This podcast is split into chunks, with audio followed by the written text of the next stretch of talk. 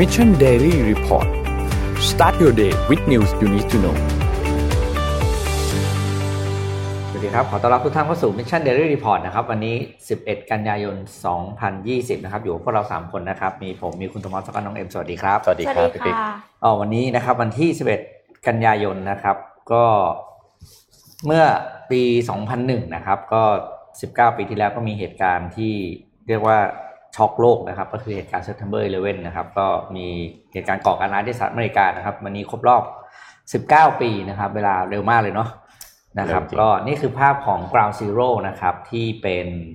เขาเรียกว่า Memorial Memorial นะครับ ที่สร้างไว้แล้วก็ เพื่อเป็นเพื่อเป็นการรำลึกถึงผู้สูญเสียนะครับ ก็ขอแสดงความ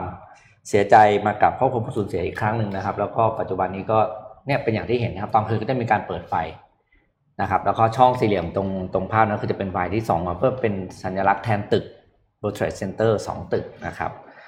อะมาเริ่มมาที่ตัวเลขนะครับ มาตัวเลข ตัวเลขผู้ติดเชื้อล่าสุดนะครับจากจอห์นส์ฮอปกินนะครับ ก็คือตัวนี้ตอนนี้อยู่ที่ 27.89 ล้านคนนะครับ ผู้ติดเชื้อสะสมส่วนรักษาหายแล้วเนี่ย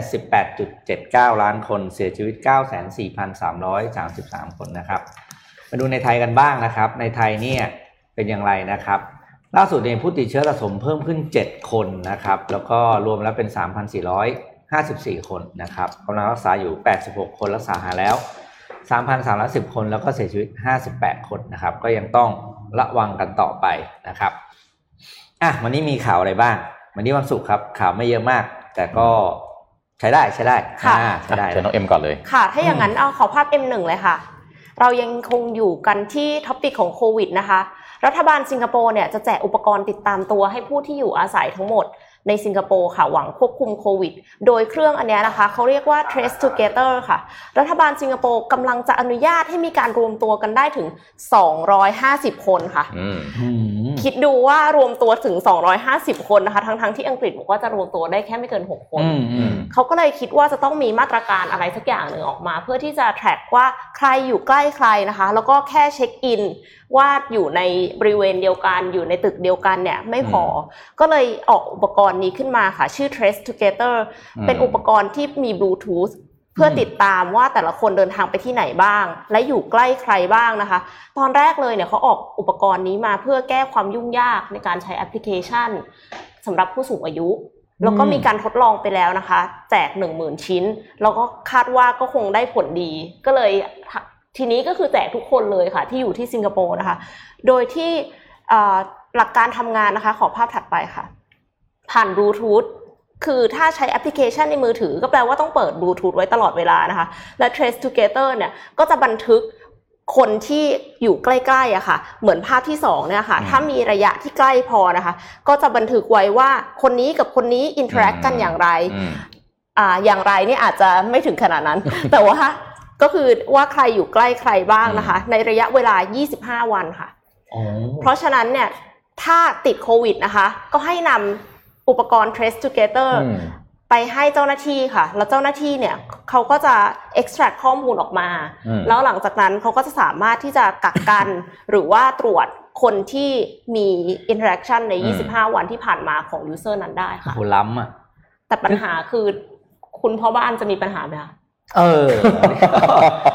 เอาแล้วไว้ให้คุณโทมัสเราเปิดประเด็นถ้าเดี๋ยวไว้ถ้าถ้าความประพฤติดีไม่ต้องกลัว เอออ่าพี่โทมัสไม่กลัว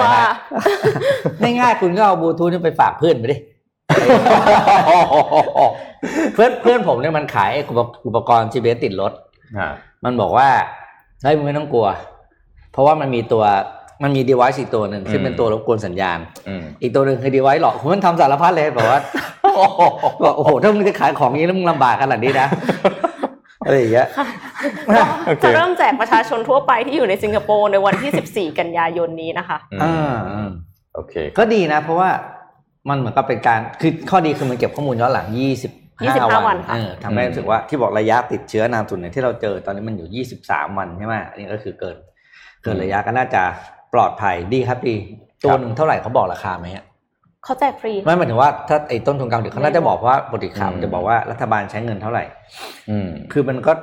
เพราะสิงคโปร์เขามีปัญหาเรื่องผู้สูงอายุใช่ไหมอย่างที่เอ็มบอกคือตอนนี้เขาใช้ตอนที่เวลาคนแก่เดินออกมานอกบ้านอะ แล้วก็หลงไงอืมเออเขาใช้ตัวนี้ก่อนเวลาเขาตรวจเนี่ยเขาก็จะไปกดดูว่าไอตัวตอนที่ลงทะเบียนไว้บ้านอยู่ที่ไหนอืมค่ะอืมดีครับอืมดี multi purpose มาก เออใช่ แต่ว่าเรา ต้องบอกแล้วก็ห่วงคุณผู้ชายนะใช้ต้องเออสิงคโปร์ไปไหนไม่ได้เราคุณประเทศมีอยู่แค่นั้นอืมคุณจะหนีไปไหนอ้าวแต่ว่าคนที่อยู่ใกล้ๆคือใครไงเออใช่อ่าโอเคครับ มาดูวันนี้วันศุกร์ก็เรื่องอ่าเรื่องยาวๆมาฟังก่อนหยุดยาวไม่ต้องฟังเราสองวันนะครับ ขอภาพ P1 ขึ้นมานะครับ P1 เป็นบทความจาก McKinsey นะครับ ผมเคยเล่าไปแล้วแหละในในไลฟ์ของรายการตัวเองก็เอามาฝากทุกคนที่นี่ด้วยนะครับ McKinsey ทำ report ตัวหนึ่งออกมา แปลเป็นไทยง่าย ๆ ว่า McKinsey มองว่าประเทศในอาเซียนเนี่ยจะฟื้นเศรษฐกิจของตัวเองมาได้ด้วยวิธีไหนบ้างนะครับสิ่งที่ McKinsey แนะนำนะครับ ก็อาจจะไม่ต้องทำตาม แต่ว่าเขาบอกเขาแนะนำว่าน่าจะเป็นอย่างนี้แหละนะครับ อย่างแรกเลยเนี่ยก็คืออุตสาหกรรมที่ McKinsey แนะนำว่าประเทศในอาเซียนควรจะทำนะครับ ก็คืออุ้ยอะไรตกอ๋อหนังสือล้มนะครับหนังสือแตกอะ เดี๋ยวเดี๋ยวค่อยยกขึ้นมาใหม่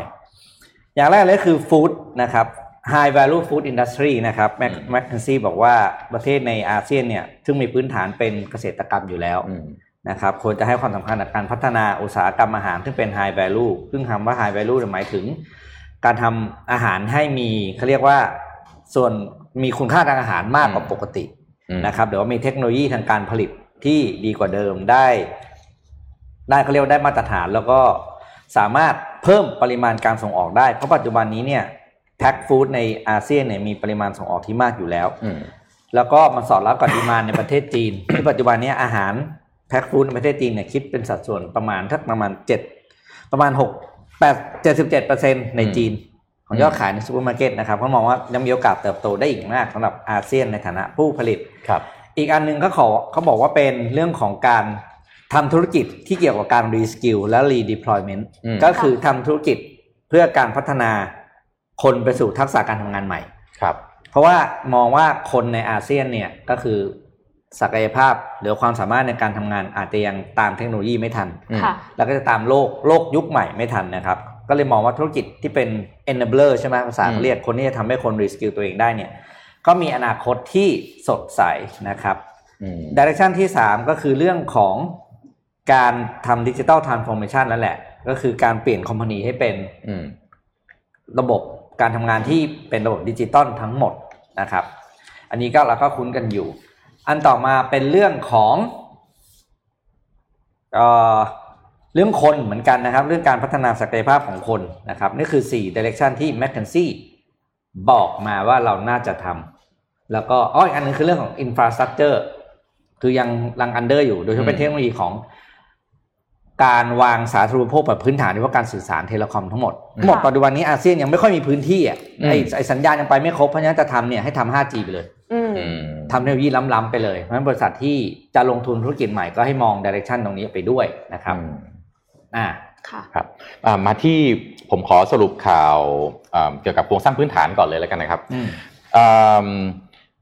มีการเร่งเวรคืนเรื่องรถไฟฟ้าสายสีม่วงใต้นะครับ การรถไฟฟ้าขนส่งมวลชนแห่งประเทศไทยรอฟอมเนี่ยแจ้งความคืบหน้า โครงการรถไฟฟ้าสายสีม่วงใต้ช่วงเตาปูนราชบุรณะนะครับ ระยะทาง 23.6 กิโลเมตร วงเงินลงทุนเนี่ยประมาณ 1.2 4 แสนล้านบาทนะครับ ซึ่งรอฟอมเนี่ยอยู่ในระหว่างดำเนินงาน ในขั้นตอนเตรียมสำรวจพื้นที่นะฮะเพื่อ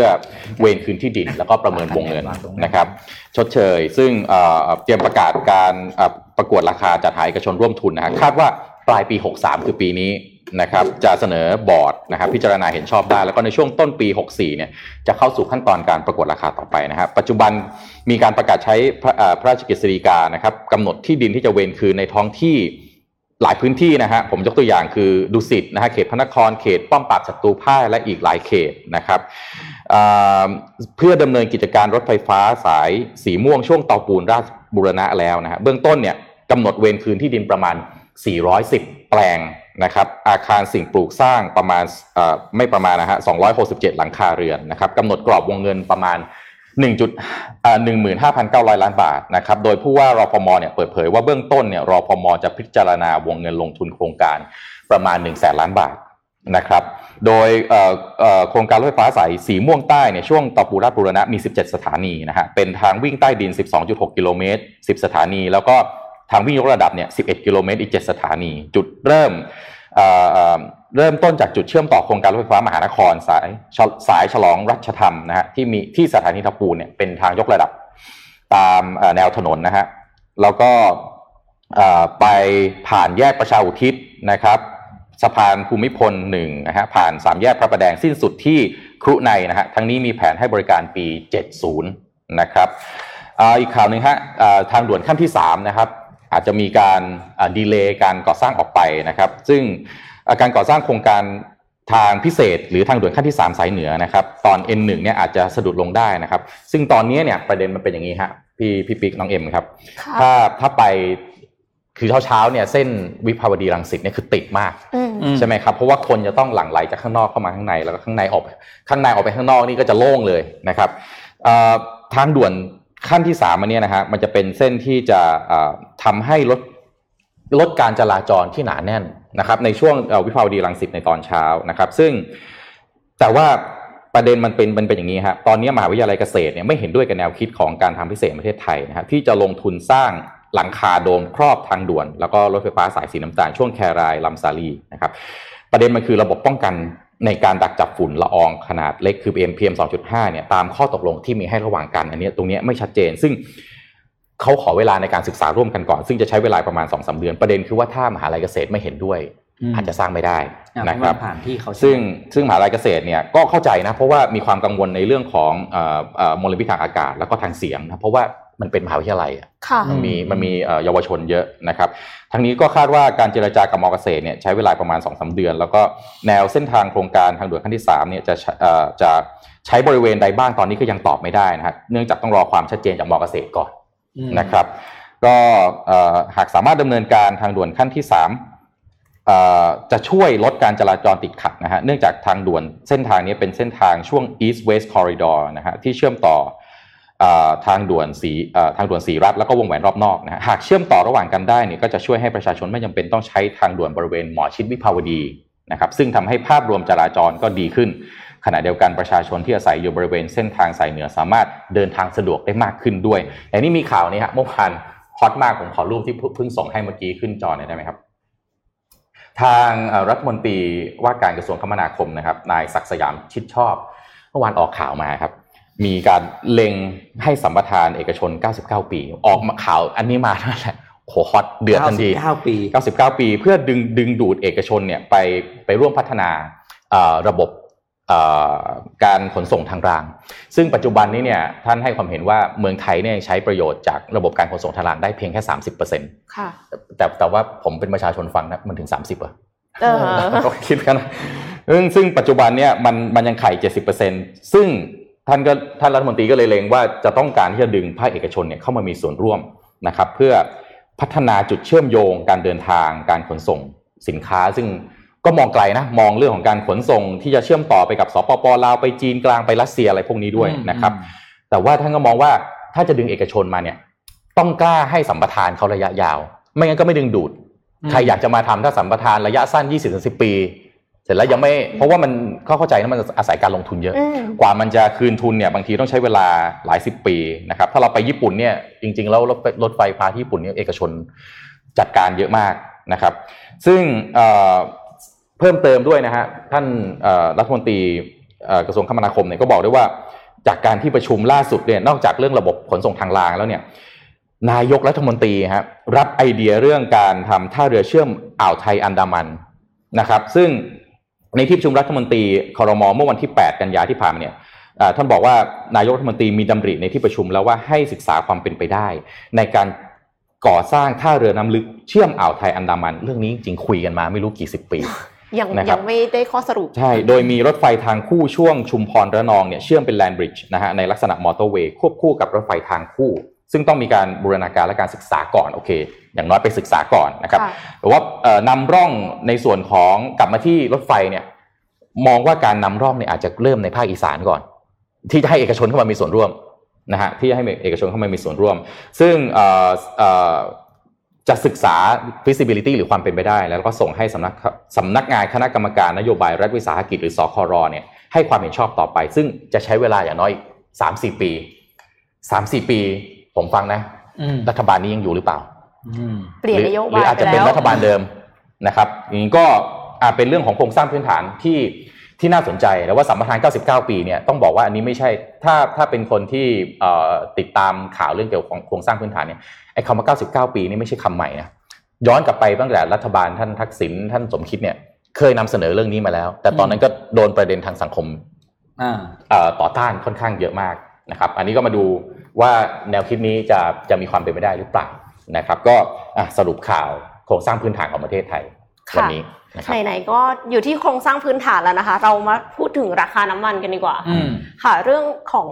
เออขอภาพ M6 ค่ะ คือตอนนี้ทุกท่านอาจจะพอทราบดีว่าราคาน้ำมันเนี่ยอืมอยู่ต่ำกว่า 40 US ดอลลาร์ต่อบาร์เรลนะคะ W WTI เพราะฉะนั้น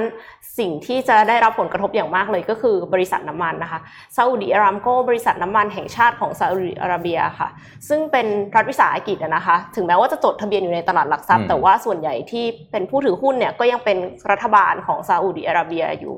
ตอนเนี้ยก็เริ่มจะบีบซาอุดิอารามโกอืมเพราะว่า ราคาน้ำมันลดลงก็จะกลายเป็นว่าผลประกอบการก็ไม่ดีที่เพิ่งประกาศออกมาค่ะครัลบดลงถึง 50%นะคะเมื่อเทียบกับอืมปีก่อนหน้า แล้วก็ครั้งหนึ่งซาอุดิอารามโกเนี่ยเคยเป็นบริษัทจดทะเบียนที่มีมูลค่าสูงที่สุดอืมในโลกนะคะ แต่ตอนนี้กลายเป็นโดน Apple โค่นแชมป์ไปอืมแต่สิ่งที่หนักเนี่ยมันก็คือการที่เขาสัญญาไว้อืมว่าจะจ่ายดีเวเดน จะจ่ายเงินปันผล ในระยะเวลา 5 ปีหลัง IPO นะคะ ขอภาพ M8 ค่ะ ซึ่งก็คือปี 2019 ถึง 2023 นะคะ เขาจ่ายเท่าไหร่รู้ไหมคะ75,000 ล้านเหรียญสหรัฐต่อปีค่ะอืม75,000 ล้านเหรียญนะคะอืมสูงมาก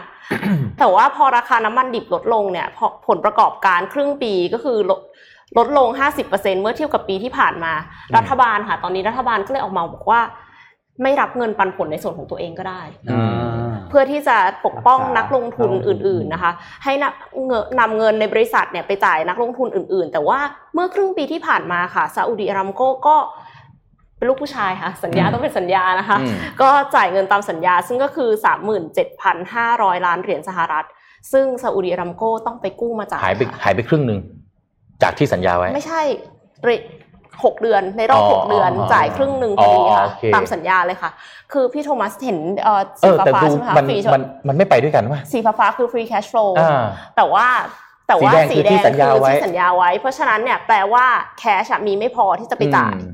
อืมแล้วไปกู้มาจ่ายเหรอ ไปกู้มาจ่ายโอ้โหใจมากเลย แต่ผมเป็นนักลงทุนผมก็เสียวๆนะกู้มาจ่ายเนี่ยเออเออค่ะแล้วก็อืมทำให้บริษัทเนี่ยต้องหยุดการลงทุนค่ะอืมเพื่อลงทุนในอีกหลายกิจการคือคือก่อนหน้าเนี้ยเขามี acquire บริษัทอื่นมาประมาณ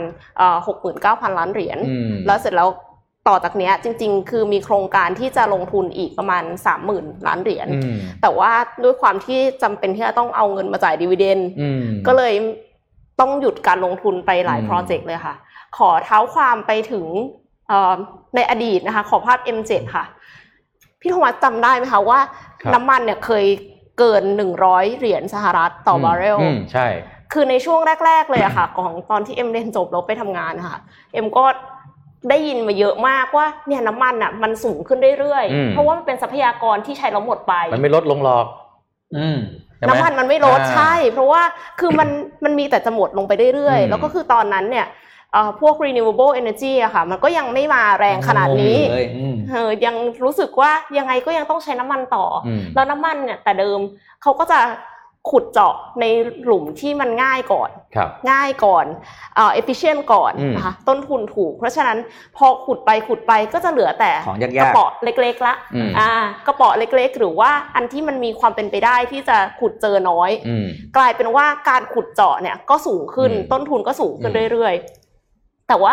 ไม่น่าเชื่อว่าตอนนี้พลังงานทดแทนพัฒนาได้อย่างรวดเร็วนะคะอืมรถยนต์ไฟฟ้ารถกระบะไฟฟ้าก็มีตั้งหลายอืมบริษัทที่ออกมาทำสำเร็จแล้ว แล้วก็ rooftop solar rooftop เนี่ยอืมก็ใช้กันอย่างแพร่หลายอืมแม้กระทั่งลูกพี่ก็มีอืมผลิต solar rooftop อืมด้วยนะคะอีลอนมัสโรคระบาดทำให้การใช้พลังงานลดลง จนอืมกลายเป็นผลิตน้ำมันได้มากกว่าความต้องการจอืริงมๆตอนนี้ที่ราคาน้ำมันลดเนี่ยเขาบอกว่าเป็นเพราะว่าสต็อกมันเยอะอืมแล้วก็ซาอุดิอาระเบียก็ยังไม่หยุดผลิตอืมที่ค่ะเขามีคดีกันอยู่ช่วงเดือนเมษาพฤษภาใช่แต่ค่ะถ้าตอนรายงานทำตอนทำรายการข่าวเนี่ยช่วงแรกๆคุยเรื่องนี้ทุกวันเลยอ๋อเขากราฟมันลงทุกวันกราฟมันลงทุกวันไงแล้วเขาก็ทะเลาะทุกวันอะเออค่ะ แล้วก็ไม่แน่ใจว่าจริง ๆ พี่ปิ๊กคิดว่ามันจะมีการแบบอุบอิบน้ำมันหรือเปล่า คือเหมือนกับว่าไม่บอกว่าตัวเองมีน้ำมันเยอะแค่ไหนโอ้แต่โหเรื่องนี้พี่ตอบไม่ได้แต่รู้ว่าเป็นเป็นเรียกว่าเป็นเล่ห์เหลี่ยมกันที่ว่าสุดๆอะค่ะเพราะว่าคนผลิตน้ำมันหนึ่งคือมันมีไม่กี่คนสองอืมคือมูลค่ามันสูงมากอืมเพราะฉะนั้นเนี่ยถ้าถ้าในความรู้สึกพี่ส่วนตัวอาจจะผิดก็ได้นะครับอืมไม่มีใคร on the table แล้วก็ frankly speaking แน่นอนอืมค่ะเพราะมันคือผลประโยชน์มหาศาลใช่นะครับอ่าค่ะอืมก็ตอนนี้ราคาน้ำมันลดต่ำกว่า 40 US ดอลลาร์ต่อบาร์เรล ก็ส่งผลกระทบต่อ Saudi Aramco แล้วก็บริษัทอื่น ๆ ด้วยไม่ว่าจะเป็น Exxon Mobil หรือว่า Shell นะคะ อืมค่ะ ไปดูคอมโอคอมกลับหัวกลับหางมากเลยนะ คือเมื่อก่อนเนี่ยบริษัท commodity เนี่ย cash เยอะมากนะ ใช่ใช่ใช่ไหมฮะแล้วแบบยิ่งใหญ่มาก ตอนนี้ไอ้อืมกลายเป็นบริษัทที่ cash เยอะจริง ๆ คือบริษัท tech ทั้งหลายค่ะคือเงินล้นจนไม่รู้จะเอาเงินไปลงที่ไหนตรอังนนี้ TikTok เอ่อ commodity กลายเป็นว่าต้องหาต้องกู้เงินมาจ่ายเออ dividend อืมคือเฮ้ยทำไมโลกมันเปลี่ยนภายในเวลาแบบ โอ้โหภายในเวลากลายเป็นว่าเราเสียเงินให้กับพวก tech มากกว่าซื้อข้าวกิน เออเป็นไปได้อะไรอย่างเงี้ยเป็นไปได้ถูกไหมอืมเป็นไปได้ ผมผมดู commodity แล้วชวนมาดูอันนี้ฮะ luxury อืมนะครับ ผมขอภาพ H5 ขึ้นมาหน่อยนะครับอ่าตอนเขาแต่งงานกันแล้วใช่ไหมของคนนี้อ่าเรียบร้อยแล้วปรากเอ่อถ้าในช่วงปลายปีที่แล้วเราจะได้ยินดีลที่ว่า LVMH ก็คือหลุยส์วิตตองอะเวลาเรารู้จักอืมนะครับ จะเข้าไป take over Tiffany ซึ่งเป็นเอ่อเครือข่ายร้านเอ่อ retailer ด้านเพชรที่ใหญ่ที่สุดในโลกนะฮะแล้วก็มีชื่อเสียงมากนะครับ แต่ว่าล่าสุดครับคือเราจะเราจะฟังข่าวเรื่องของเทรดวอลระหว่างจีนแล้วก็สหรัฐอเมริกาเป็นหลักถูกไหมครับแต่จริงๆแล้วเนี่ยสหรัฐอเมริกาเนี่ยจับคู่ชกกับเขาหลายที่นะฮะอ่ากับฝรั่งเศสก็เหมือนกัน คืออเมริกาเนี่ยไปขึ้นทาริฟก็คือขึ้นภาษีสินค้าจากฝรั่งเศส 25เปอร์เซ็นต์อืมนะครับ เลยทำให้รัฐบาลฝรั่งเศสเนี่ยส่งโนติสไปถึงเอ่อ LVMH นะครับบอกว่าอยากให้พิจารณาการที่จะเข้าไปซื้อ Take over Tiffany ใหม่อีกครั้งนะครับเหรออืมซึ่งมูลค่าดีลเนี่ยมหาศาลมากถ้าเราได้ถ้าเราได้อ่านข่าวกันในช่วงปลายปีที่แล้วประมาณพฤศจิกาที่เขาเริ่มดีลกันเนี่ยนะฮะหนึ่งหมื่นหกพันล้านเหรียญสหรัฐนะครับเป็นมูลค่าดีลที่สูงที่สุดในอุตสาหกรรมสินค้า luxury แล้วนะครับแล้วตอนนี้มีแววที่จะยกเลิกเกือบจะร้อยเปอร์เซ็นต์อะเพราะว่าเหรอทางทาง LVMH เนี่ย CFO คือคุณ Jean-Jacques Guiony เนี่ยออกมาบอกเลยว่า ยังไม่รู้เลยว่าจะกลับมา resume deal เนี่ยอีกทีเมื่อไหร่ เพราะว่าก็อ้างว่าเป็นเป็นเป็นคำสั่งของรัฐบาล แล้วก็บริษัทเองเนี่ยไม่มีทางเลือกนะครับ แต่ว่าทางเอิ่ม LVMH เนี่ยก็บอกว่าเขา exercise เงื่อนไขที่บอกว่าคือในในในดีลเวลามันเกิดขึ้นมันจะมีพวก force majeure หรืออะไรพวกเนี้ยค่ะที่บอกว่าถ้ามันมีเหตุการณ์บางอย่างเกิดขึ้นเนี่ยจะทำให้ยกเลิกดีลได้ซึ่งในที่นี้คง refer ถึงโควิดนะครับอ่าทีนี้เนี่ยเลยทำให้ ทิฟฟานี่ครับโตว่าคำสั่งรัฐบาลที่ออกมาเนี่ยมันไม่มีกฎหมายรองรับนะมันเป็นแค่คำ request ของรัฐบาลเฉยๆนะครับเลยทำให้ทิฟฟานี่เตรียมยื่นฟ้องศาลในมลรัฐเดลาแวร์เลยครับเพื่อที่จะจะบอกว่าบังคับให้ LVMH ต้องกลับไปแต่งงานใช่นะครับแล้ว ก็ต้อง complete deal ให้ได้ เออคุณจะมาเลิกกันอย่างนี้ไม่ได้นะไม่อย่างเงี้ยใช่ไหมไหนบอกมั่นแล้วจะแต่งแล้วแล้วกับประเท แต่ก็เข้าใจคนคนที่จะถูกซื้อนะ เพราะว่าจริงๆอาจจะวางแผนในการลงทุนค่ะหรือวางแผนที่จะ expand ธุรกิจแล้ว แล้วก็รอตัวเม็ดเงินที่จะเข้ามาอืมนะครับล่าสุดหุ้นทิฟฟานี่เลยตกลงไป10%นะครับส่วนหุ้น LVMH ก็ sideway แค่ลดลงไปแค่แค่หนึ่งเปอร์เซ็นต์ก็จริงๆ นักลงทุนอาจจะไม่ได้กังวล LVMH แต่ว่าทิฟฟานี่กลายเป็นว่าเอ่อเป็นเจ้าสาวร็อกเกอร์ตอนนี้อืม นะครับแล้วก็ไม่รู้ว่าจะกลับมา resume deal ได้เมื่อไหร่ ก็น่าสนใจว่าเนี่ย trade war ที่เกิดขึ้นระหว่างสหรัฐอเมริกาแล้วก็หลาย ๆประเทศเนี่ย มันไม่ได้เกิดมันกลายเป็นเรื่องการเมืองหมดเลยเนาะใช่มันมันมันไปในทุกในทุกๆวงการเลยอะอืมขนาดของหรูหราเนี่ยหลุยส์วิตตองเอยเพชรเอยก็โดนผลกระทบจาก trade war แบบนี้ไปด้วย ค่ะ โอ้ตายละอะพูดถึงของ luxury เราทำเนียนๆ luxury ไปด้วยนะครับ นี่มีกันแดดมาแจก boss boss มอบหมายมาแล้วนะครับห้าห้าชิ้นนะครับ กันแดด SPF 50 plus ของศรีจันทร์นะครับอืมห้ารางวัลสุ่มแจกนะครับคำถามแรกผมคิดได้เมื่อกี้เลย Aramco ของน้องเอ็มบอกว่าจะจ่าย dividend เท่าไหร่ เท่าไหร่นะครับอืมห้ารางวัลนะครับ กันแดดศรีจันทร์แบบ luxury สุด ๆ นะครับ นี่ดูอะเอาไปแจกกันให้พผอมก็ใจไปพิมพ์เล่นได้ด้วยไหมเนี่ยอ่านะครับ เอาไปนะครับอะปักเจ็ดโมงครึ่งเลยไหมอะเอาเลยครับเจ็ดโมงครึ่งเลยนะครับ วันนี้น้องค่ะเอ็มมาชวนพวกเราคุยเจ็ดโมงครึ่งกันนะครับ ขอ ภาพเลยค่ะ บทความนี้นะคะเอ็มนำมาจาก Psychology Today นะคะ ซึ่งผู้เขียนเนี่ยเป็นเป็นด็อกเตอร์เลยนะคะ เป็น PhD คุณกายวินช์เนี่ยนะคะเขาเขียนเกี่ยวกับเรื่องว่าเราจะ recover from failure ยังไงนะคะ เชื่อว่าทุกคนก็คงเคยผ่านความล้มเหลวกันมาไม่มากก็น้อยอืมเพราะฉะนั้นก็หวังว่าสิ่งนี้จะคอยช่วยให้ทุกคนสามารถกลับขึ้นมาได้นะคะ ขอภาพถัดไปค่ะ เราอาจจะเห็นคนจำนวนมากประสบความสำเร็จในชีวิต แล้วเราก็ไม่เคยรู้ว่าเขาก็ประสบความล้มเหลวมาก่อนเหมือนกันอืมไอน์สไตน์เนี่ยตอนเด็กๆอะครูที่โรงเรียนก็คิดว่าเขาไม่น่าจะอืมน่าจะเรียนหนังสือได้อะไรอย่างใช่เงี้ยไม่น่าจะเรียนหนังสือได้ในในปกติด้วยซ้ำอะค่ะเพราะว่าเขาไม่พูดเลยจนถึงกระทั่งอายุสี่ขวบอืมอืมค่ะไมเคิลจอร์แดนเนี่ยก็เคยโดนไล่ออกจากทีมฟุตบอลเออทีมบาสเกตบอลบาสเกตบอลของโรงเรียนค่ะขอโทษค่ะมัน วอวอลดิสนีย์ใช่ไหมค่ะวอลดิสนีย์เองนะคะ เคยถูกไล่ออกเพราะว่าไม่มีจินตนาการอืมวอลดิสนีย์ไม่มีจินตนาการ แล้วใครจะมีจินตนาการนะคะ แล้วก็สตีฟจ็อบส์เองเนี่ยทุกคนก็คงทราบดีว่าเคยถูกไล่ออกจากบริษัทที่ตัวของเองตัวเองตั้ตั้งงขึ้นมาอ่าน่าสนใจอะแต่ว่าก่อนอื่นเลยเนี่ย เนื่องจากว่าคนเนี่ยเขาเป็นนักจิตวิทยานะคะเขาบอกว่าเราควรจะต้องรู้ก่อนว่าความล้มเหลวเนี่ย มันทำร้ายเราอย่างไรบ้าง ความล้มเหลวอย่างแรกเลยเนี่ยทำให้เรารู้สึกว่าเป้าหมายของเราอะมันยากขึ้น เหมือนกับตอนแรกที่ยังไม่ได้ล้มยังไม่ได้เริ่มทำอะครับรู้สึกว่า อุ้ยทำได้ไม่ได้มีปัญหาอะไรนะคะครับแต่ปรากฏว่าพอเราทำแล้วเราล้มครั้งหนึ่งเรารู้สึกว่าเฮ้ยหรือว่าจริง ๆ แล้วมันยากอืมมันยากกว่าที่เราคิดหรือเปล่านะคะ อย่างที่สองค่ะ ความล้มเหลวเนี่ยทำให้เรารู้สึกว่า ความสามารถของเราอะมันมันอ่อนด้อยอืมอ่า เรายังขอขอภาพถัดไปค่ะ เรายังเก่งไม่พอหรือเปล่าใช่ไหมไม่ใช่รู้สึกว่าเก่งไม่พอ แต่รู้สึกไม่มั่นใจในตัวเองละสมมุติอืมว่าตอนแรกคิดว่าตัวเองเก่งเลขไปสอบ GMAT ได้คะแนนนิดเดียวอืมอืมทีนี้ก็เริ่มรู้สึกว่าเฮ้ยจริง ๆ สงสัยเราโง่เลขว่ะอืมไอสิ่งที่เรารู้สึกว่าเรามั่นใจเหมือนกับมีอยู่ไม่กี่สิ่งที่เรามั่นใจอะแต่ว่าถ้าเราดันเฟลในด้านนั้นนะคะ เราก็จะรู้สึกเลยว่าอืมเราเหลืออะไรอีกบ้างเนี่ย เราไม่เหลือแล้วอืมเพราะว่า สิ่งที่เราคิดว่าเราเก่งอะเรากลับไม่เก่งเรายังเลี่ยงที่เราเลยคิดอืมอืมค่ะถัดถัดไปเลยค่ะ เราก็เลยจะทำให้เราสูญเสีย motivation ด้วยค่ะอืมพลังใจในการที่จะทำอะไรเนี่ย ก็เลยกลายเป็นว่า เออ หรือว่าไม่ทำแล้วดี สมมติว่าจะไปเรียนต่อ ไปสอบจีมแผ่นได้คะแนนน้อย เอ๊ะหรือว่าจะไม่ไปเรียนแล้วดีอืมกลายเป็นพลังก็เสียไปด้วยนะคะภาพภาพถัดไปเลยค่ะ เราก็อาจจะทำให้เราเนี่ย กล้าเสี่ยงน้อยลง อืม คือแต่เดิมเนี่ยโดยปกติแล้วมนุษย์เนี่ยเป็นคนที่ risk averse อยู่แล้วล่ะอืมก็คือจะไม่ค่อยกล้าเสี่ยง แต่ว่าพอ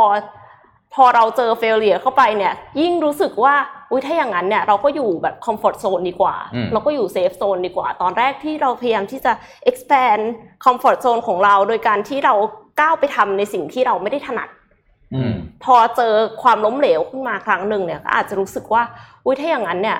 เราไปทำในสิ่งที่เราเคยทำดีกว่าไหมอ่ากับคอนฟอร์ z โซนค่ะ ถัดไปเลยค่ะ นอกจากนั้นเนี่ยก็ทำให้เราไม่กล้าคิดนอกกรอบอืมไม่กล้าคิดนอกกรอบ ไม่กล้ามีความคิดสร้างสรรค์ ก็รู้สึกว่ากลับไป traditional ดีกว่า อยู่แบบเดิมดีกว่า สิ่งที่คนอื่นเขาทำกันมาเป็นสิบปีแล้วอะอืมทำไมเราถึงกล้ามาคิดนอกกรอบแล้วก็เฟลนะคะอืมทีนี้ เมื่อเรารู้แล้วค่ะ ว่าสิ่งเหล่านั้นเนี่ยจริง ๆ มันอาจจะเกิดขึ้นจาก perception ของเราเองจากความรู้สึก เพราะว่าเราเพิ่งล้มเหลวมาอืมเราควรจะทำอย่างไรเพื่อที่จะกลับคืนมาได้นะคะอืมขอภาพถัดไปเลยค่ะ ก่อนอื่นเลยเราจะต้องรู้ว่าความล้มเหลวเนี่ยอืมมันทำให้ความคิดของเราบิดเบือนไปอืมมันไม่ใช่ว่าสิ่งที่เราคิดจะทำมันยากขนาดนั้นอืมหรือ ความสามารถเราอ่อนด้อยขนาดนั้นอืมมันอาจจะเป็นแค่ครั้งเดียวที่เราเฟลก็ได้อืมหรือว่ามันอาจจะเป็นความผิดพลาดบางอย่างที่เราไม่ได้คาดคิดมาก่อนนะอืคะมถัดไปค่ะ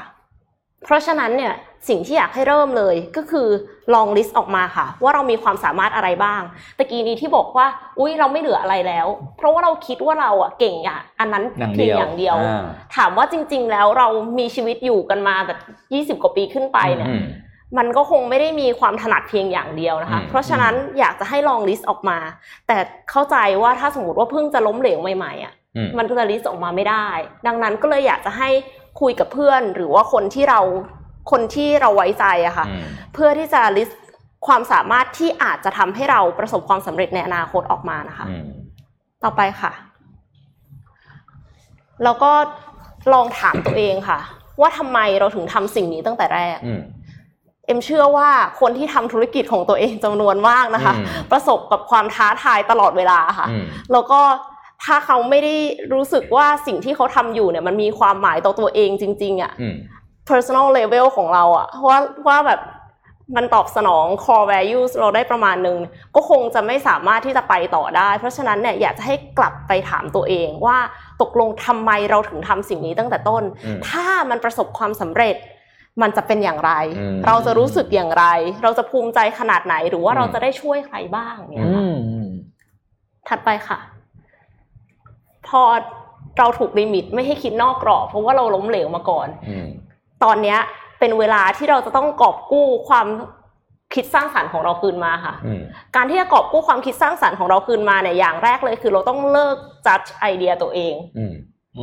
คนส่วนมากรวมถึงตัวเอ็มเองด้วยนะคะ ก็มักจะคิดว่าโอ้ยอันเนี้ยเป็นไปไม่ได้หรอกอันนี้ไร้สาระอืมแต่ว่าการที่จะสร้างความคิดสร้างสรรค์ขึ้นมาเนี่ย เราจำเป็นที่จะต้องlist ออกมาให้เยอะที่สุดเลยค่ะ คิดออกมาให้มากที่สุดบ้าบอที่สุดอืมเพื่อที่จะให้บางทีมันอาจจะมีไอเดียบางอย่างที่เราคิดว่ามันเป็นไปไม่ได้ แต่ว่าพอมารวมกับอีกไอเดียหนึ่งมันเป็นไปได้ก็ได้นะคะ หรือว่าอ่าได้คิดสิ่งใหม่ขึ้นมา มันก็เป็นอีกวิธีหนึ่งค่ะ ถัดไปค่ะ ที่สำคัญค่ะ เราต้องโฟกัสในสิ่งที่เราควบคุมได้อืมบางอย่างที่เราควบคุมไม่ได้อย่างเช่นเอ่อความคิดเห็นของคนอื่นอืมมันก็อาจจะเป็นสิ่งที่ทำให้เราเครียด แล้วก็ยิ่งจมกับความล้มเหลวอืมเพราะฉะนั้นเราก็แก้ไขในสิ่งที่เราแก้ไขได้ก่อนนะคะ ถัดไปค่ะ และสุดท้ายค่ะ หลาย ๆ ครั้งนะคะ เราตั้งโกอะไรขึ้นมาสักอย่างหนึ่งเนี่ย เราอาจจะไม่ reach goal ในแง่ของ number อืมคือเราสมมุตินะอืมอยากจะ ตั้งหลักสูตรเทรนนิ่งขึ้นมาหลักสูตรหนึ่งนะคะเราคาดว่าจะมีคนมาลงทะเบียนเนี่ยหนึ่งร้อยคน ปรากฏว่ามีคนมาลงทะเบียนแค่ห้าคนเองอะอืมแต่ว่าถามว่าหลังจากจบหลักสูตรนั้นไปอะค่ะ คนเหล่านั้นนะห้าคนนั้นอะเขาได้ประโยชน์อะไรจากหลักสูตรเทรนนิ่งของเราบ้างอืมถ้าเขาเปลี่ยนชีวิตได้อืมสมมุติว่าเปลี่ยนชีวิตได้แค่หนึ่งคนอะจากอืมห้าคนอะมันก็กลายเป็นว่าเราได้ contribu อะไรบางอย่างแล้วอืมใช่เราได้ใช่วยเหลือ คนคนนั้นแล้วอืมไม่ได้หมายความว่าหนึ่งร้อยคนที่ไม่ได้มาเรียนมันเฟลอืมแต่หมายความว่าเราได้เปลี่ยนชีวิตคนคนหนึ่งไปแล้ว การชิฟโฟกัสเนี่ยก็อาจจะทำให้เรารู้สึกดีขึ้น เราก็ไม่ได้รู้สึกว่าเราล้มเหลวถึงขนาดนั้น และไม่แน่นะคะ เราอาจจะพบค้นพบ personal core values ใหม่ของเราก็ได้ค่ะอืมอืมเน้นคุณภาพ ไม่จำเป็นต้องเน้นปริมาณเออ ใช่ไหมคเพรับราะบางทีก็เราก็คิดว่าเราทำเนี่ยเราคิดว่าเราอยากเราอยากจะได้อะไรไงอืมอืมต้องเปลี่ยนวิธีมองว่าเฮ้ยถ้าเราทำเรื่องนี้จะมีใครได้ประโยชน์จากสิ่งที่เราทำบ้างอืมมันจะทำให้เรารู้สึกว่า อยากจะทำมันต่อไปเรื่อยอืมค่ะๆอืมนะโอ้ เรื่องนี้ดีงามดีดีครับงามหาคุณค่าให้กับตัวเองในทุก ๆ วันนะผมว่าจริงอืมๆเวลาทำธุรกิจหรือใช้ชีวิตยิ่งในช่วงเวลาที่มันวุ่นวายแบบนี้นะการหาความสุข เล็ก ๆ น้อยๆ small win เล็ก ๆ หรือการสร้างคุณค่าให้กับผู้อื่นเนี่ยผมว่าสปาร์คความสุขเล็ก ๆ ให้เราได้ทุกๆวันนะจริงได้ค่ะตลอดเวลาทำให้เรารู้สึก fulfill ใช่ใช่อืมขอบคุณน้องเอ็มมากที่มาแชร์ เรื่องนี้วันนี้ครับแหมเป็นกำลังใจให้ทุกคนนะครับ เพราะว่าทุกคนต้องมี จะ small win มันก็มีอีกในมุมหนึงมันก็จะมี small failure เหมือนกันนะใช่คือเราก็อยากให้ small failure เนี่ยมันมันมันมันมาแบบฉุดว่าร่างเราเออใช่ไหมฮะแล้วบางทีมันเรื่องนิดเดียวคือเข้าใจแหละคนที่มันกำลัง failure มันมองไม่ออกหรอกมันอืมมันมัน big หรือมัน small อืมแต่ว่าทิปที่น้องเอ็มให้วันนี้เอาไปใช้ได้กับทุกเรื่องไม่ว่าจะเป็นเรื่องเล็กหรือเรื่องใหญ่ผมไม่ต้องถึงขนาดว่าเจ๊งหุ้นเลยคือแบบนี้หน่อยๆก็เอามา recover ได้เลยที่นะครับมันมันเศร้าที่เห็นดอยอยู่ข้างหน้าเลยนะคะเอาวันเอาเดี๋ยววันนี้เรามีซูม อ่านี่คือสูบกี่โมงครับเดี๋ยวมีซูมอ่าประมาณอีกสักอ่าอีกสักข่าวอีกสักข่าวสองข่าวครับอ่าอีกสักข่าวสองโอเคข่าวอะพี่พาขอภาพพี่สองกับพี่หกครับ พาไปเรื่องกินดีกว่าอืมนะครับ นี่คือโฉมหน้าของร้านฟันอะเขาเรียกร้านฟาสต์ฟู้ดในสหรัฐอเมริกานะครับ ที่ตอนนี้ทุกคนเนี่ยเขาเรียกว่าหันหันหน้าเข้าหาอ่า section ที่เรียกว่า drive drive thru กันอย่างเต็มที่นะครับ แต่ละแบรนด์นี้ก็เริ่มเปิดเผยโฉมหน้าออกมาแล้วครับดีไซน์ตัวเองจะเป็นอย่างไรนะครับ ก็จะเล่าไปด้วยนะครับอันนี้ของ Taco Bell นะครับอะเปิดไปได้เรื่อยๆแล้วครับแอดครับคือตอนนี้เนี่ยอ่าธุรกิจฟาสต์ฟู้ดในสหรัฐอเมริกาเนี่ยมีเขาเรียกว่ามีความกังวลในเรื่องของความสะอาดเรื่องโควิด เรื่องอะไรต่างๆนะค่ะเพราะฉะนั้นทุกคนเนี่ยการออกแบบร้านแบบใหม่ คือจะเน้นเรื่องของ drive thru มากขึ้นนะครับอย่างเนี้ยของ Shake Shack อะไรอย่างเงี้ยนะครับโดยโดยเฉลี่ยเนี่ยพื้นที่ของร้านเนี่ยประมาณ 44%ที่เป็นเคยเป็นที่นั่งเนี่ยจะกลายเป็นที่ขับรถอืม เข้ามาแล้วก็ให้คนไปสั่งออเดอร์แล้วก็ pick up ของนะครับ อย่างอืมหลายๆร้านเนี่ยก็ออกแบบได้สวยงามสวยคือตอนนี้กลายเป็นไม่ได้แข่ง interior ข้างในแล้วนะอืมกลายเป็นแข่งออกแบบ Landscape ร้านข้างนอกให้สวย layout ข้างนอกให้ขับรถเข้าไปสะดวกแล้วก็เลี้ยวไปแล้วก็สั่งอาหารแล้วก็ pick up ของแล้วก็ออกไปได้เลย อย่างเนี้ย Burger King เห็นไหมเห็นหลังคาอืมที่จอดรถมันนั่นก็เป็นโซลาร์เซลล์โอ้ตอนนี้ทุกคนนี่คือมาแข่งกันออกแบบร้านภายนอกหมดแล้วอย่าง Burger King ร้านนี้นะครับสวยอันนี้ฝมากเลยแช่นะนิดนิดนึงนะอืม Burger King ร้านนี้เนี่ยไม่มีที่นั่งภายในร้านนะครับอืม แต่เห็นในตรงกระจกข้างบนไหมอืมตรงนั้นคือที่นั่งทาน ที่แต่เมื่อก่อนเราจะนั่งอยู่กับพื้นอะเขาเรียกพื้นระนาบใช่ไหมอืมกลายเป็นเป็นนั่งอยู่บนโถงที่ขับรถลอดขึ้นไปสั่งของเอา experience เพื่อให้คนเนี่ยมองเห็นรถที่ขับเข้ามาสั่งแล้วก็ไป คือตอนนี้ retail landscape มันเปลี่ยนละ คือทุกคนเชื่อว่าเอ้ยทุกคนรู้ดีว่าการไปเช่าพื้นที่ในศูนย์การค้าแล้วเปิดร้านเนี่ย หรือเช่า land มาแล้วก็ให้ที่จอดรถน้อยอืมๆแล้วก็ให้ที่นั่งเยอะเนี่ย การอ่าเรียกว่าการลงทุนค่าก่อสร้างมันเยอะกว่ามากเหนื่อยคือเหมือนกับคุณคุณมีพื้นที่สิบตารางเมตรอะอืมถ้าเป็นสิบตารางเมตรห้องแอร์กับสิบตารางเมตรเทปูนต้องเผารถผ่านแล้วเอาอย่างเงี้ยเทียบง่ายๆอย่างเงี้ยอืมเพราะฉะนั้นเนี่ยก็เลยการว่าตอนนี้เราจะได้เห็นโมเดลใหม่ ๆ ของการออกแบบร้านแบบ drive thru อย่างนี้อีกเยอะมากเลยนะค่ะอืมและไอ้ไอ้ที่นั่งสบายๆภายในเก้าอี้หกเจ็ดสิบที่นั่งเนี่ยเลิกหวังไม่มีละอืมอืมนะครับ เพราะว่าเนี่ยนี่เป็นอีกตัวหนึ่งที่จะบอกว่าต้องช่วยข่าวน้องเอ็มนะคนจะขับรถมากขึ้นขับรถมาซื้อฟาสต์ฟู้ดกลับบ้านอืม นะเดี๋ยวก็จะเห็นน่าสนใจเทรนด์แบบนี้ในบ้านเราแน่นอนนะครับ รอดูได้เลยนะครับ ครับผมโอเค ถึงเวลาเอ่อเรามาพูดคุยกับผู้เชี่ยวชาญนะครับ วันนี้เราพบกับดรปิยศักดิ์มานสันนะครับ ผู้อำนวยการอาวุโสครับ ฝ่ายวิจัยการลงทุน สายงานวิจัยบริษัทหลักทรัพย์ไทยพาณิชย์นะครับ เรามาอัปเดตกันสวัสดีครับ ดรปิยศักดิ์ครับ ครับ สวัสดีครับ คุณโทมัสคุณเอ็มคุณปิ๊กครับผมครับ ครับครับ สวัสดีครับ เช้านี้เป็นยังไงบ้างครับ สบายดีไหมครับ ก็สบายดีครับ สดใสนะครับครับผมขอบคุณคผรับมขออนุญาตเริ่มนะครับเอ่อขอรบกวนดรปิยศักดิ์ช่วยอัปเดตสถานการณ์ทดสอบวัคซีนนะฮะแล้วก็ผลกระทบต่อเศรษฐกิจโลกให้พวกเราฟังนิดหนึ่งครับ ก็อย่างที่เราทราบกันนะครับ ผมเรื่องของวัคซีนนะครับ ผมก็เป็นปัจจัยหลัก เป็นปัจจัยสำคัญนะฮะในการที่ครับจะเอ่อเป็นความหวังของของมวลมนุษยชาติก็ว่าได้ว่าถ้าเผื่อเรื่องของการที่เอ่อวัคซีนเนี่ยกลับมาเอ่อสามารถที่จะทำให้ตัวเรื่องของโรคโควิด -19 เนี่ยเอ่อ ไม่สามารถที่ติดต่อได้นะครับ ผมก็จะครับทำให้ในเรื่องของเอ่อเศรษฐกิจเนี่ยจะกลับมานะครับ ผมเรื่องของการท่องเที่ยวเรื่องของการออกไปช้อปปิ้งอะไรต่างๆนะฮะซึ่งตอนนี้โซฟาเนี่ยนะฮะเอ่อสิ่งที่เราทราบกันก็คือว่าเอ่อหลายที่ทั่วโลกก็มีการเร่งในเรื่องของการทำวัคซีนกันใช่ไหมฮะครับเออจริง ๆ แล้วทั้งทั่วโลกนี่มีกว่า 150 ตัวนะครับผมครับแต่ว่าที่เป็นแคนดิเดตหรือว่าเป็นตัวที่เอ่อคิดว่าจะสามารถที่จะเอ่อ มีความประสบความสำเร็จได้มีประมาณประมาณ 5-6 ตัวนะครับผมครับมีของ AstraZeneca ของ Moderna ของ Novavax Sanofi กับ GlaxoSmithKline แล้วก็เรื่องของเจนเจนะครับผมอ๋อมีครับไฟเซอร์อีกตัวนะฮะเอ่อถ้าฟังดูก็จะเป็นเรื่องของเอ่อตัวบริษัทค่อนข้างใหญ่หน่อยนะครับครับผมที่ค่อนข้างทำคราวนี้เนี่ยเอ่อ รูปแบบการ test ของวัคซีนเนี่ยนะครับผมหลักๆเนี่ยมันมี 3 ขั้นตอนนะฮะอืมขั้นแรกที่เรียกเฟสวันเนี่ยเป็นการทดลองกับสัตว์ทดลองหน่อยที่ที่เราเอ่อเคยได้ยินกันนะฮะหนูครับจะหนูทดลองหรือว่าเอ่อลิงก็ตามนะครับผมครับอันที่เฟสที่2นี่ก็คือกับคนแล้วก็เฟสที่ 3 ก็เอ่อคนเอ่อเฟสที่ 2 กับคนนี้อาจจะเป็นกลุ่มน้อยๆหน่อยนะฮะร้อยครัสบองร้อยคนนะครับแล้วก็เฟสที่3นี่กับคนกลุ่มใหญ่ 30,000 คน ครับคราวนี้ภาพที่เราเอ่อได้ยินกันในแคนดิเดตที่ผมเรียนไป 6 ตัวเนี่ยส่วนใหญ่เนี่ยจะเป็นเอ่อในเรื่องของผ่านเฟสสองแล้วนะครับผครัมบเอ่อมีการเทสไปร้อยกว่าคนแล้วก็ประสบความสำเร็จนะครับผมเอ่อเอ่อ ทำให้ในเรื่องของอิมมูนหรือว่าภูมิต้านทานมากขึ้น หรือว่าครับการที่สามารถจะต่อสู้กับตัววัคซีนมันมีเอ่อกับกับโรคเนี่ยมันมีมากขึ้นนะครับผมคราวนี้ข่าวที่เราอาจจะได้ยินกันเมื่อกลางอาทิตย์ที่ผ่านมา คือตัวเรื่องของ a s t r a z เซ e c a ตัวที่ใหญ่ที่สุดที่เอ่อมีความร่วมมือกับ University of Oxford นะครับก็คือครับก็คือทางทางมหาวิทยาลัยออกฟอร์ดของของอังกฤษเนี่ยนะคฮะรับคือจริงๆไอ้ตัวเนี้ยเนี่ยเป็นความหวังเลยนะครับผมแล้วก็ก็เขาก็ไปได้ค่อนข้างเร็วนะฮะตอนแต่ตอนนี้เนี่ยเขา test กับ 30,000 คนอย่างที่เรียนไปเนี่ย ปรากฏว่ามีเอ่อสุภาพสตรีคนหนึ่งก็เกิดอืมป่วยขึ้นมา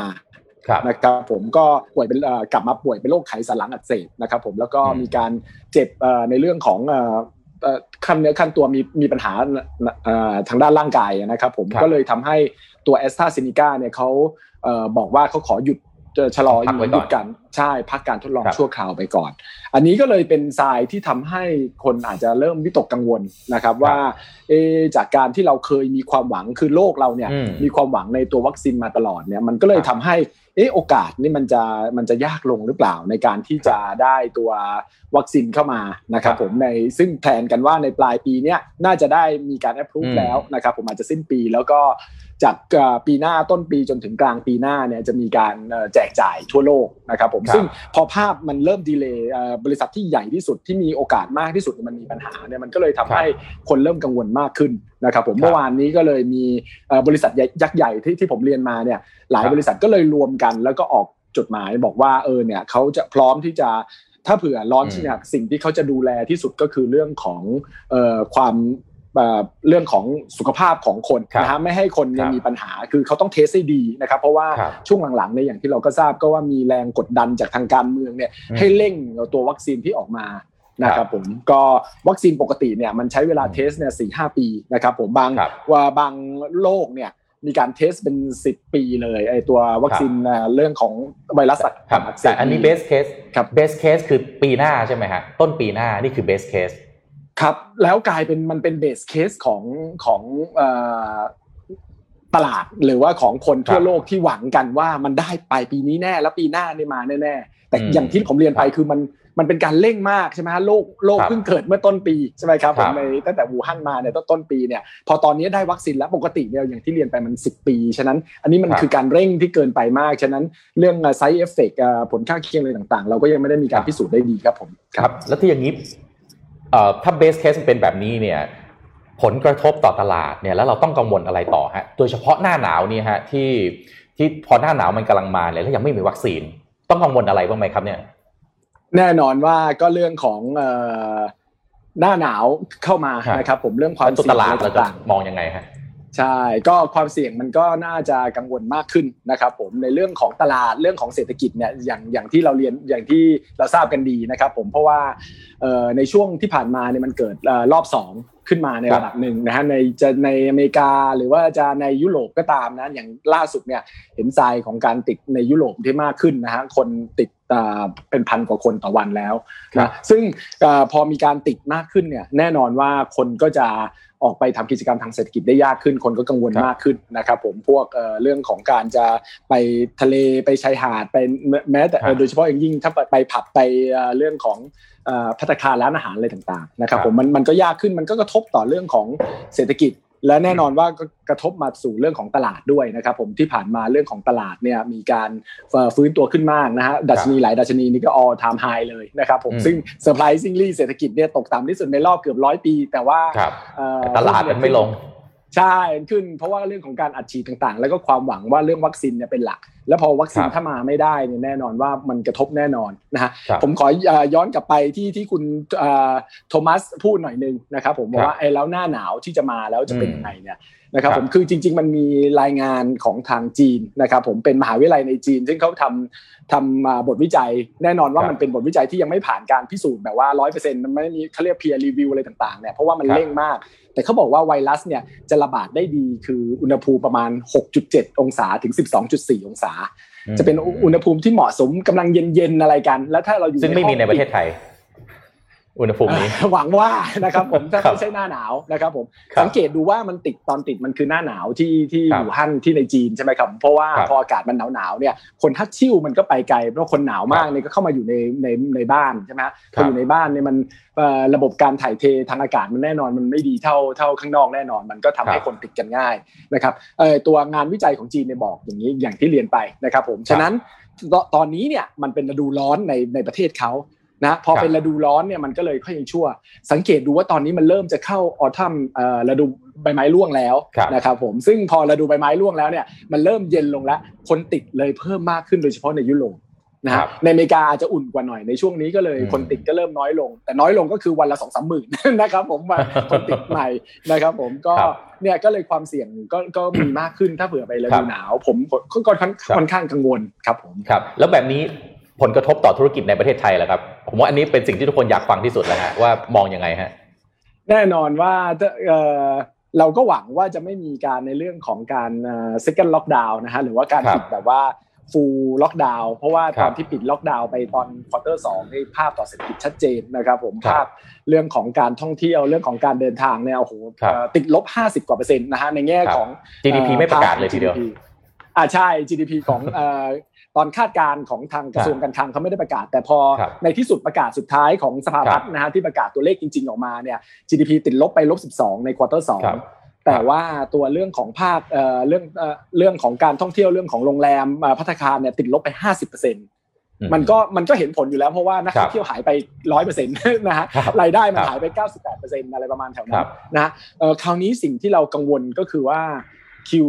คิวเอ่อหมายถึงเอ่อไตรมาสที่น่ากังวลคือไตรมาสครับที่สี่นะครับเพราะไตรมาสที่สามเนี่ยเราเห็นทรายที่มันค่อยๆ เปิดขึ้นมาได้นะครับผครัมบฉะนั้นเอ่อในเรื่องของเอ่อกิจกรรมทางเศรษฐกิจในประเทศเนี่ยยังพอไปได้อยู่ แต่ถ้าเผื่อมันมารอบใหม่นะครับผมซึ่งอืมก็หวังว่าคงไม่นะฮะในใน projection ของเราเนี่ยเรายังเชื่อว่าแบบเออปลายปีเนี่ยอาจจะมีการเปิดจะ travel bubble หรือว่าเรื่องของเอ่อตัวภูเก็ตโมเดลอะไรต่างครับๆเนี่ย จะทำให้นักท่องเที่ยวมาบ้างสักประมาณ 5 0 0 0 0 0 คน ซึ่งครับไม่ได้เยอะเลยนะครับผมครับเอ่อทำให้ทั้งปีเนี่ยอาจจะอยู่ที่ประมาณ 7.2 ล้านคนในเรื่องของนักท่องเที่ยวโดยรวมนะครับผมก็จะทำให้เศรษฐกิจเนี่ยอาจจะไม่ได้แย่มากนะอาจจะติดลบไปประมาณสัก 6 7แต่ถ้าเบื่ออมนักท่องเที่ยวมาไม่ได้เลย รวมถึงอ่าอาจจะมีการต้องต้องปิดกิจกรรมทางเศรษฐกิจมากขึ้น ถึงแม้จะไม่ close เอ่อ totally close เหมือนสมัยตอน Q ครับตอนช่วงที่ผ่านมา แต่ว่าคนออกไปไม่ได้มากขึ้นเนี่ย โอกาสที่จะติดลบ8ลบ9มีมากขึ้นนะครับหมายถึง GDP ทั้งปีนะครับผมนั่นแปลว่าคือในอ่า forecast ของเราเนี่ยเราคิดว่าไตรมาสที่4เนี่ยแทบจะเอ่อติดลบประมาณลบ1ลบ2แล้วคือคือมันมัน bottom มาก Q1 มันลบ2ใช่ไหม Q2 ครับมันลบ12 Q3 ครับเราคาดว่าประมาณลบ8และ Q4 ประมาณลบลบ2ลบอืม3อะไรแถวๆนั้นกลับไปหรือว่าละครับเออคราวนี้ถ้ามันลงมาเป็น double dip เป็นเลเป็นรูปตัว W หรือว่าเป็นตัว L หางยาวอะไรประมาณเนี้ยโอ้โหแน่นอนว่า ความเสี่ยงต่อเศรษฐกิจก็มีมากขึ้น คนที่จะตกงานก็จะมีมากขึ้นนะครับผมแล้วก็ครับยิ่งเอ่อยิ่งรวมไปถึงเรื่องของการที่ Q4 เนี่ยทางแบงก์ชาติ หรือว่าทางสถาบันการเงินต่างๆนี่เขาต้องไอ้ที่พักชำระหนี้ต่างๆนี่เขาต้องไม่ชำระหนี้แล้วเออต้องอืมต้องกลับมาชำระหนี้กันใหม่อีกครั้งหนึ่งแล้วครับเนี่ยมันก็จะเห็น NPL อะไรต่อมีอะไรมากขึ้น มันก็อาจจะกระทบมากขึ้น อันนี้เลยเป็นสิ่งที่น่ากังวลครับผมครับ ดีครับ น่าสนใจต้องขอบคุณมากครับสำหรับข้อมูลแล้วก็มุมมองวันนี้นะฮะน่าจะได้ประโยชน์เอาไปใช้ในการลงทุนแล้วก็สำหรับคนทำงานด้วยนะครับครับ วันนี้ก็ต้องขอบคุณดรปิยศักดิ์มานะสันนะครับผู้อำนวยการอาวุโสฝ่ายวิจัยการลงทุน สายงานวิจัย บริษัทหลักทรัพย์ไทยพาณิชย์มากๆนะครับ แล้วก็ถ้ามีโอกาสจะขอเชิญกลับเข้ามาอ่าให้มุมมองกับพวกเราครับชาว Vision Daily Report ใหม่อีกครั้งนะครับครับขอบคุณนะครับโทมัสขอบคุณค่ะณเอ็มสวัสดีคขรัอบบคุณครับสวัสดีโอ้เป็นข้อมูลที่มีประโยชน์มากนะครับ เอาไปพิจารณา ปรับชีวิตกันต่อไปได้นะคปรัรับบพอร์ตด้วยนะครับอ่าอย่าปรับลืมพอร์ตด้วย พูดถึงพอร์ตนี่คุณธรรมะถือว่ารู้สึกจะมีน้ำตาเอ่อเบาหนาวๆ หนาวหนาวเพราะว่าดอยสูงมากเลยเนี่ย ตอนนี้คือกินกาแฟดอยคำทุกวันนะหัวเร้อนนะครับตลอดอะโอเคนะครับ วันนี้มีหนังสือมาแนะนำให้ฟังอ่าให้ให้เล่มหนึ่งนะครับ เป็นหนังสือเล่มใหม่ของ ผู้ก่อตั้ง Netflix นะครับก็คือ Reed Hastings นะครับ ขอภาพ P10 นะครับ ถ้าใครไม่เคยเห็นหน้าตาพี่พี่พี่รีสนะครับเออพี่รีสนะครับคือคนนี้นะครับรีสแฮสติงเขาออกหนังสือเล่มใหม่นะครับ มาเป็นภาพ P9 นะครับแต่ผมสรุปให้ฟังสั้น ๆ นะครับ หนังสือเล่มนี้ชื่อ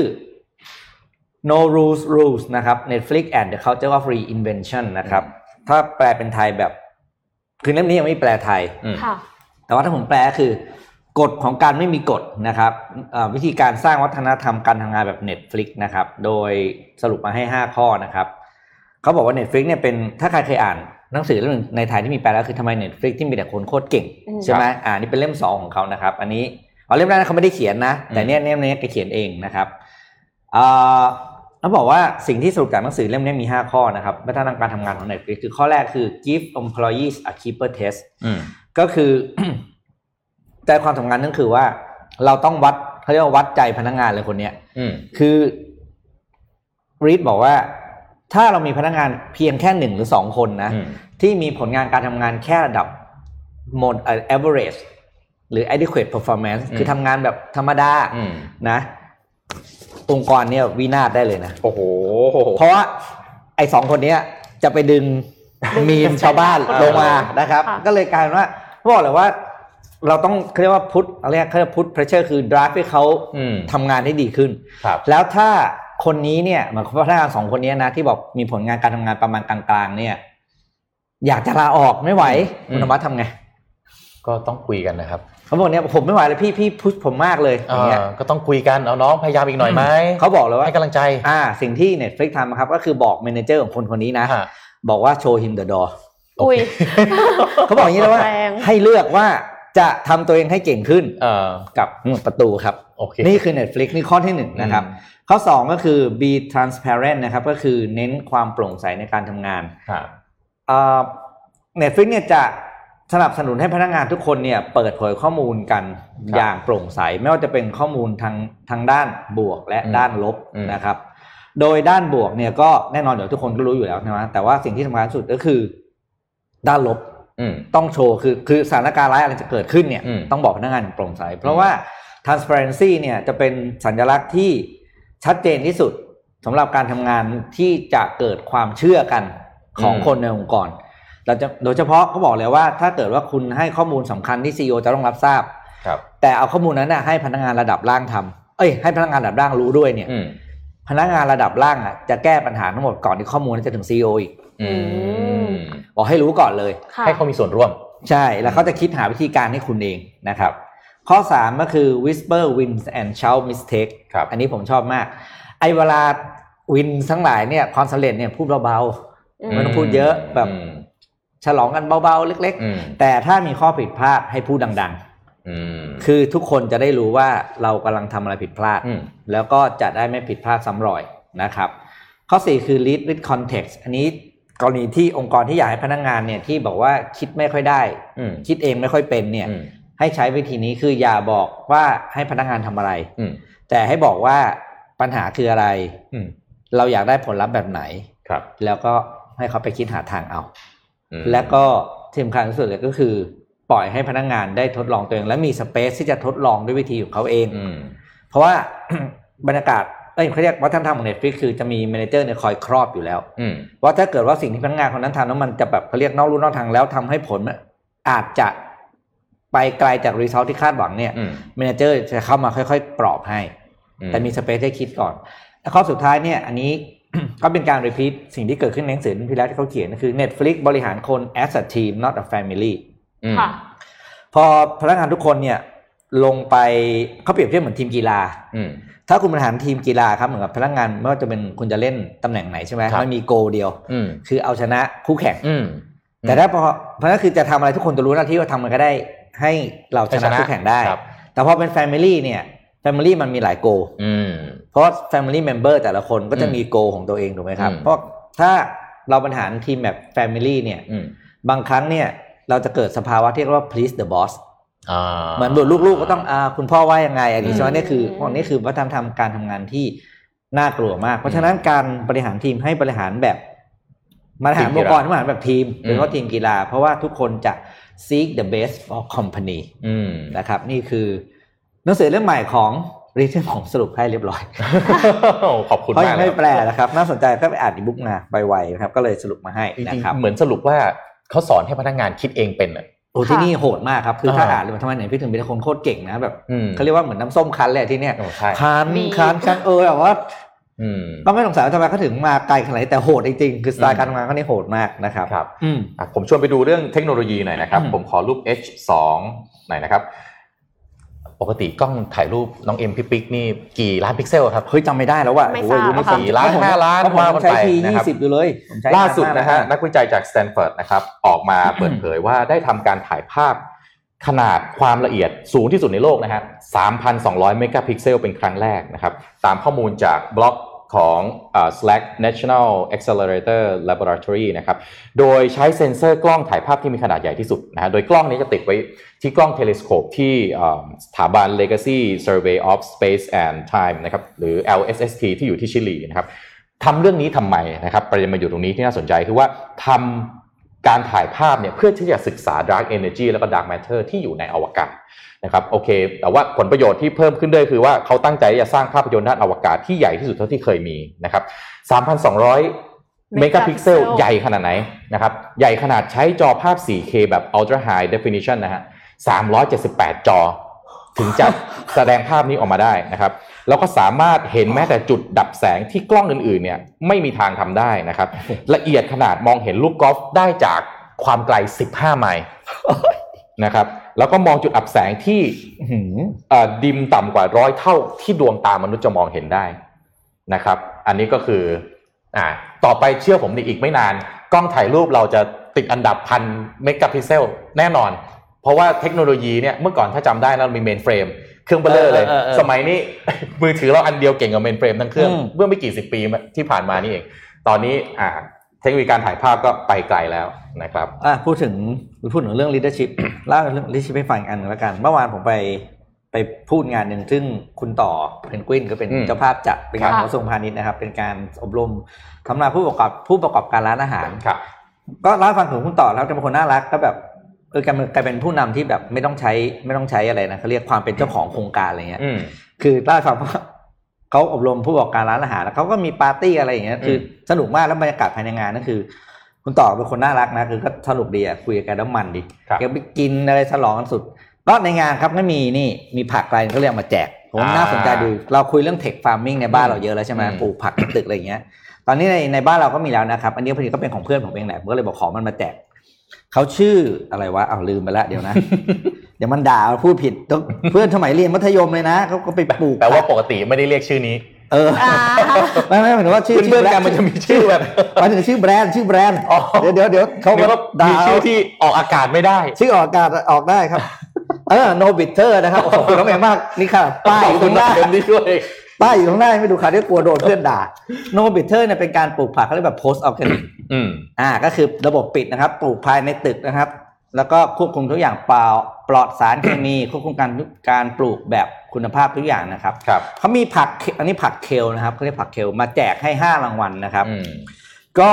ไม่มีแรงมากไม่มีคำถามอะไรหรอกอืมแค่อยากให้ทุกคนแชร์ว่าทุกคนมีวิธีการ เอาตัวเองกลับมาจากเฟลเลียยังไง อืมอ่าจากเรื่องที่น้องเอ็มเล่าให้ฟังเมื่อกี้ให้เขียนเล่ามานะครับ แล้วเดี๋ยวแอปจะสุ่มแจกไปให้นะครับ ของรางวัลคือผักมูลค่า 250 บาทนะครับ จะเอาไปเอาไปทำทานที่บ้านนะครับ แล้วก็เขาเรียกไงนะ ส่งให้พรุ่งนี้วันเสาร์กินได้เลย กินได้เลยนะครับโอ้น่าสนใจ โดยผักเนี่ยเขามีฟาร์มหนูให้มีฟาร์มถึง 5 แห่งนะ ที่พีคที่สุดคือที่สยามสแควร์ฟาร์มอยู่สยาม เออ คุณคิดดูว่าแบบแบบว่าเจ๋งมากคือขอบเหรอคะ roof rooftop ใช่ครับโอ้โหเป็นปูนบนดาดฟ้า แล้วก็มีหลังคาปิดเลยทุกอย่างแบบเก๋มากเก๋มากตอนว้าวมากไปเยี่ยมชต่อมมากได้ไหมต่อมากได้ครับมีสาขาที่ไหนวะเดี๋ยวเดี๋ยวเดี๋ยวขอดูโพยกันนะรู้ว่ามีสยามแล้วมีสาธุอะเดี๋ยวนะอืมเดี๋ยวนะให้มาเดี๋ยวมันด่าเอาอ๋อแล้วก็สยามสแควร์ซอยสองนะครับอ่า สาธุประดิษฐ์ซอยห้าสิบเอ็ดแล้วก็ไม่ให้โดนที่สารยานะครับ อืมโอ้น่าสนใจมาก อืมนะครับใครอยาก เข้าไปติดตามรายละเอียดได้ก็คือเข้าไปที่ Facebook No Bitter Life นะครับ ไม่ขมนะนะอ๋อ No Bitter คือไม่ไม่ขขมมนะ No Bitter Life นะครับอืมก็ขอบคุณเพื่อนๆที่ฝากผักมาแจกในรายการนะครับ เราแจกสื่อไปเยอะแล้วแจกของกินบ้างน่าสนใจอะแจกทีกินได้เลยอะอะวันนี้เราเลทนิดหน่อยเนาะเพราะว่าเรามีใช่ครับเราเริ่มซูมมีใช่ไหม Zoom ฮะด้วยนะครับอ่าอืมพี่พี่ปิ๊กมีอะไรต่อไหมฮะไม่งั้นเดี๋ยวผมจะขอต่อด้วยนี่แกเจ็ตวันละตัวหน่อยอ่าเจ้าตัวอะเอาเมื่อกี้ไม่ใช่เหรอไอ้กล้องนั้นไม่ใช่เหรอไม่ใช่โอ้โหอันนี้พกลำบากนิดนึงอะอะอะอะขอ H3 นะครับ อ่า เมื่อวานน้องเอเอ่อน้องอ่านนนนท์ท์มาคุยให้ฟังเรื่อง Fortnite ค่ะนะครับอืมเอ่อ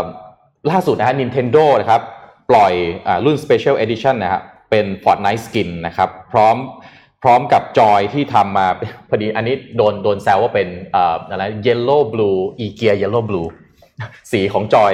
นะครับ ซึ่งเอ่อ จะเกม Fortnite เนี่ยจะ pre-install ใส่ลงมาในเครื่องเลยนะครับแล้วก็ไปพร้อมกับจำนวนเงินแล้วก็ item ด้วยนะครับแต่ว่าข้อมูลจาก Nintendo เนี่ยประกาศว่าจะวางขายใน EU เนี่ยวันที่ 30 ตุลาคมนี้นะครับแล้วก็ออสเตรเลียกับนิวซีแลนด์เนี่ยวันที่ 6 พฤศจิกายนนะครับเป็นทางเลือกสำหรับคนที่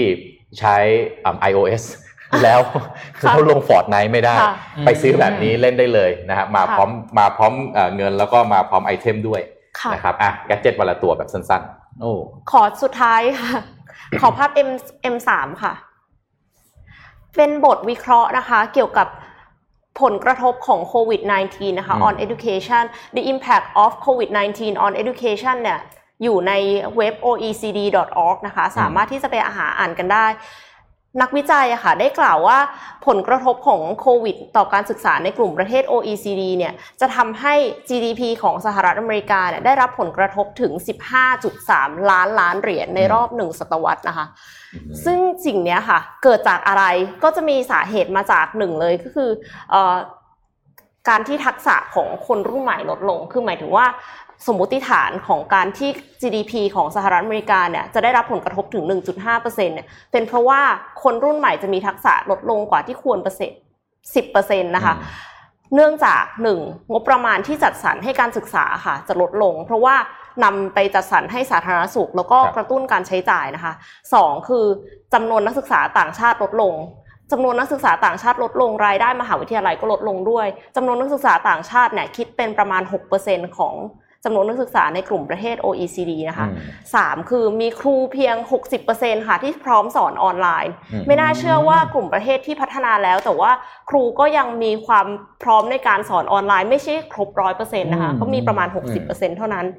สี่ค่ะการเรียนการสอนในอาชีวะ ซึ่งต้องใช้เครื่องมือในการฝึกนะคะแทบจะเป็นไปไม่ได้เลย ผ่านอืมช่องทางออนไลน์เนี่ยซึ่งนักเรียนในกลุ่มประเทศ OECD เนี่ยมีจำนวนถึง 42%ที่เรียนอาชีวะค่ะอืม แล้วก็เป็นผลที่น่ากลัวประมาณหนึ่งนะคะทำให้อาจจะเป็นเหตุผลที่ทำให้มีการเร่งเปิดโรงเรียนกันหรือเปล่าอืมแต่ว่าล่าสุดที่ฟลอริดาค่ะ คนพบว่ามีเด็กอายุต่ำกว่า 18 ปีนะคะ ติดโควิด -19 เพิ่มขึ้นกว่า 10,000 คน หรือสูงขึ้นถึง 34%นับตั้งแต่มีการเปิดโรงเรียนในช่วงต้นเดือนสิงหาคมที่ผ่านมาค่ะอืมส่วนรัฐอื่นยังไม่เปิดเผยตัวเลขอืมเพราะฉะนั้นเนี่ยสถานการณ์ก็ค่อนข้างน่าเป็นห่วง ก็ลุ้นกันค่ะ ไม่แน่ใจว่าเป็นเพราะว่าไม่ได้ทำตามมาตรการ social อ่า distancing หรือเปล่าอืมหรือว่ามันจะมีทางออกอย่างอื่นได้ไหม สลับกันเรียนได้ไหมอืมไปเรียนเฉพาะคาบที่จำเป็นที่จะต้องใช้เครื่องไม้เครื่องมือได้หรือเปล่าอะไรอย่างเงี้ยค่ะครับ อืมอะ เป็นผลอันนั้นที่น่าสนใจเป็นข่าวที่น่าสนใจนะครับอะผมขอปิดท้ายได้นะครับเลยครับหัวเว่ยครับมาอะอัปเดตกันหน่อยทัวร์ลงตลอดเวลามูฟเมนต์ของหัวเว่ยเป็นยังไงนะครับอืมล่าสุดเนี่ยหัวเว่ยออกมาเอ่อแถลงข่าวนะครับว่าจะปล่อยตัวเวอร์ชัน2นะครับของตัว OS Harm- ชื่อว่า Harmony OS นะครับซึ่งเป็น OS ที่พัฒนาขึ้นมาเพื่อใช้กับสมาร์ทโฟน แปลว่าเขาจะไม่พึ่ง Android แล้วในอนาคตนะครับเอ่อ แล้วก็อุปกรณ์อื่นๆด้วยนะครับ Smart Watch เอ่ยทีวีเอ่ยนะครับซึ่ง CEO ของกลุ่มธุรกิจคอน sumer ของหัวเว่ยเนี่ยคุณ Richard Yu นะครับออกมาประกาศใน Huawei Developer เอ่อ Conference ที่จัดที่เซินเจิ้นนะครับในเมื่อไม่กี่วันที่ผ่านมานะครับซึ่งจะปล่อยเบต้าเวอร์ชันของ SDK ก็คือ Software Development Kit นะครับคือเปิดให้นักเอ่อนักพัฒนาเนี่ยเข้าไปร่วมพัฒนาได้ซึ่งเปิดแล้วนะครับวันนี้เปิดแล้วในเฟสแรกเนี่ยจะเปิดให้พัฒนา เอ่อ SDK ที่ support เอ่อ Smart Watch แล้วก็ทีวีแล้วก็อุปกรณ์ในรถยนต์ก่อนนะครับ ส่วน SDK สำหรับพัฒนามือเอ่อแอปต่างๆ ที่จะเอ่อใช้กับมือถือเนี่ยจะตามมาในประมาณเดือนธันวาคมช่วงปลายปลายๆเดือนนะฮะเอ่อซึ่งก็มองว่ามือถือของ Huawei ที่จะมาพร้อมกับ Harmony OS เนี่ยคาดว่านักวิเคราะห์คาดว่าจะลอนช์ออกมาขายในปีหน้าค่ะนี่คือทางทางรอดนะครับที่ Huawei เองก็ดิ้นรนนะครับ ก็ปิดท้ายด้วย ข่าวนี้แล้วกันนะครับท่านมี developer conference ของตัวเองเลยเหรอ ไม่ธรรมดาจริงไม่ธรรมดาอะวันนี้เลยเวลามันนิดหน่อยนะครับ ก็หวังว่าจะไม่ว่ากันนะครับ แล้วก็ขอบคุณสำหรับการติดตามนะครับพบกับ Vision Daily Report ได้ใหม่ในวันจันทร์นะครับ ขอให้ทุกท่านมีความสุขกับ 2 วันหยุดที่กำลังจะมาถึงนะครับ สวัสดีครับ สวัสดีครับค่ะ Mission Daily Report